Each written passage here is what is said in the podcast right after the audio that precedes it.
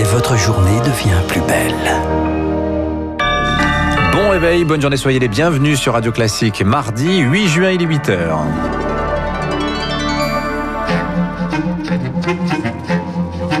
– 6h30, 9h, la matinale de Radio Classique avec Dimitri Pavlenko. Et il reprend son bâton de pèlerin aujourd'hui. Emmanuel Macron en promoteur de l'art de vivre à la française. Il sera au chevet des restaurateurs dans la Drôme tout à l'heure. Les restaurateurs qui manquent de main-d'œuvre. Stéphane Manigol nous le disait à l'instant.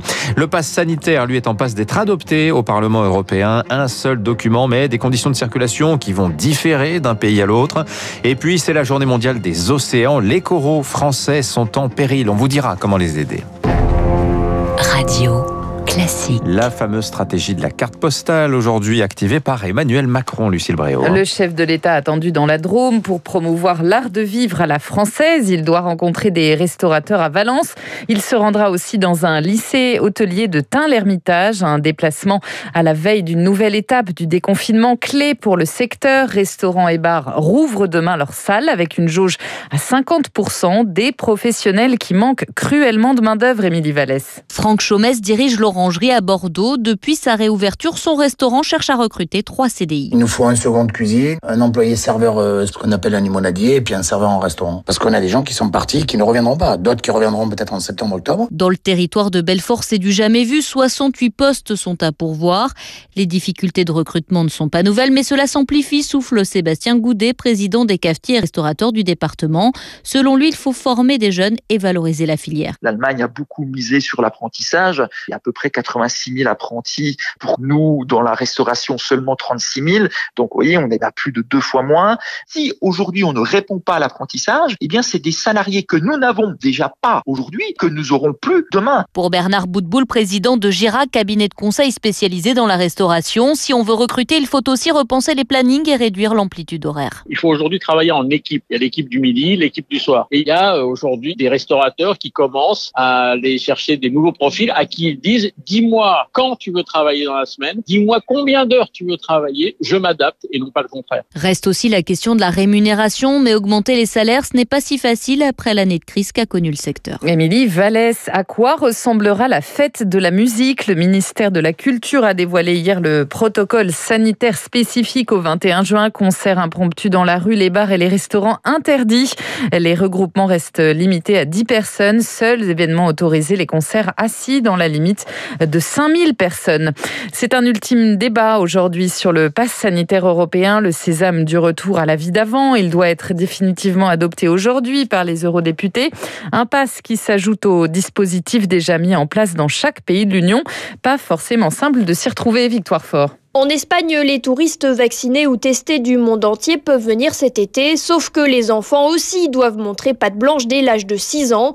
C'est 11 ans dans la majorité des autres pays européens. Autre point de divergence, la durée de validité d'un test. Le test doit avoir 48 heures, pas plus, pour entrer en Italie. Et sur place, attention, pas d'immenses tablés dans les trattoria, les tables sont limitées à 4 personnes. La Grèce mise aussi beaucoup sur le retour des vacanciers. Le tourisme représente 18 de son PIB. Pour s'y rendre, il faut un test ou un certificat de vaccination. Même chose pour accéder aux îles pendant le séjour. Enfin, si vous souhaitez vous rendre en Belgique cet été, ce sera vaccination ou test PCR uniquement. L'antigénique n'est pas valable pour passer la frontière. Le diable se cache dans les détails. Mieux vaut donc bien se renseigner avant de faire vos valises. Le pass sanitaire européen disponible à partir du 1er juillet.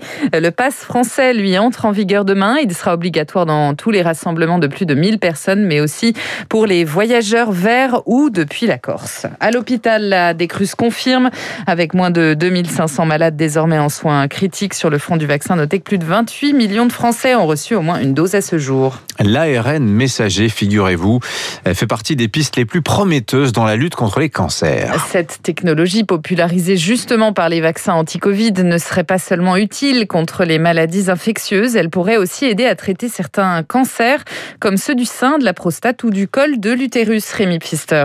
L'idée, c'est d'identifier dans les cellules cancéreuses une protéine, c'est-à-dire une toute petite zone génétique qui est essentielle pour leur prolifération.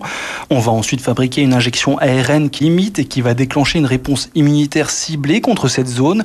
C'est beaucoup plus efficace que d'essayer d'avoir une réponse immunitaire contre tout le cancer qui serait moins puissante. C'est en fait une thérapie ciblée selon le cancérologue Philippe Le Tourneau de l'Institut Curie. L'objectif, c'est de mettre en contact le système immunitaire avec ces modifications de l'ADN qui sont à l'origine du cancer, qui va, on l'espère, déclencher tout le système immunitaire du patient pour aller reconnaître les cellules tumorales et les détruire. La difficulté, c'est de trouver pour chaque cancer la protéine à isoler qui va pouvoir être synthétisée, explique Iris Poporté, directrice de recherche pour la Ligue contre le cancer. Il faut que chaque cancer puisse avoir quelque chose de très spécifique pour qu'on puisse le cibler et le détruire.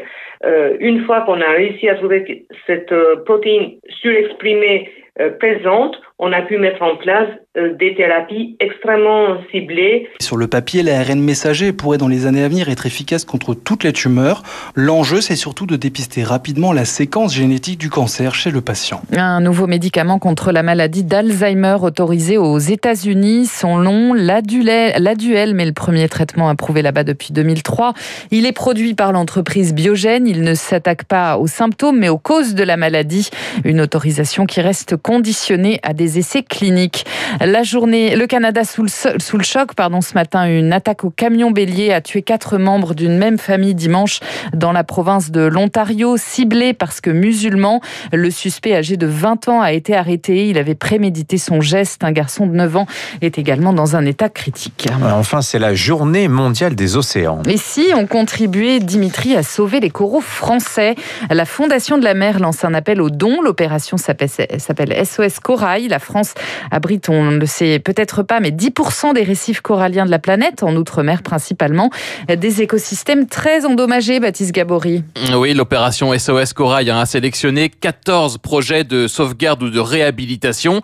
Exemple à Mayotte, où l'association Tsaratanana veut restaurer une mangrove, ces zones humides situées euh, sur le littoral et associées au récif corallien. Nathalie Dugas est la présidente de l'association. Les gens, en fait, n'y prêtent pas vraiment attention et puis y a beaucoup de déchets qui sont rejetés. Et à ce titre, il y aura beaucoup de sensibilisation auprès de ce public, auprès des scolaires, mais également on va inciter effectivement la population à réhabiliter cette mangrove à Mayotte, mais aussi à la Réunion ou dans les Antilles, 62% des récifs sont aujourd'hui dégradés, menacés d'extinction par la hausse de la température de l'eau et par les pollutions diverses, et alors même que les coraux abritent un quart de la vie marine dans le monde. Pascal Joanneau, directrice scientifique de SOS Corail. Ce sont des écosystèmes particulièrement riches, diversifiés, et sur les récifs coralliens de Nouvelle-Calédonie, on découvre encore, non pas des dizaines, mais des centaines de nouvelles espèces pour la science.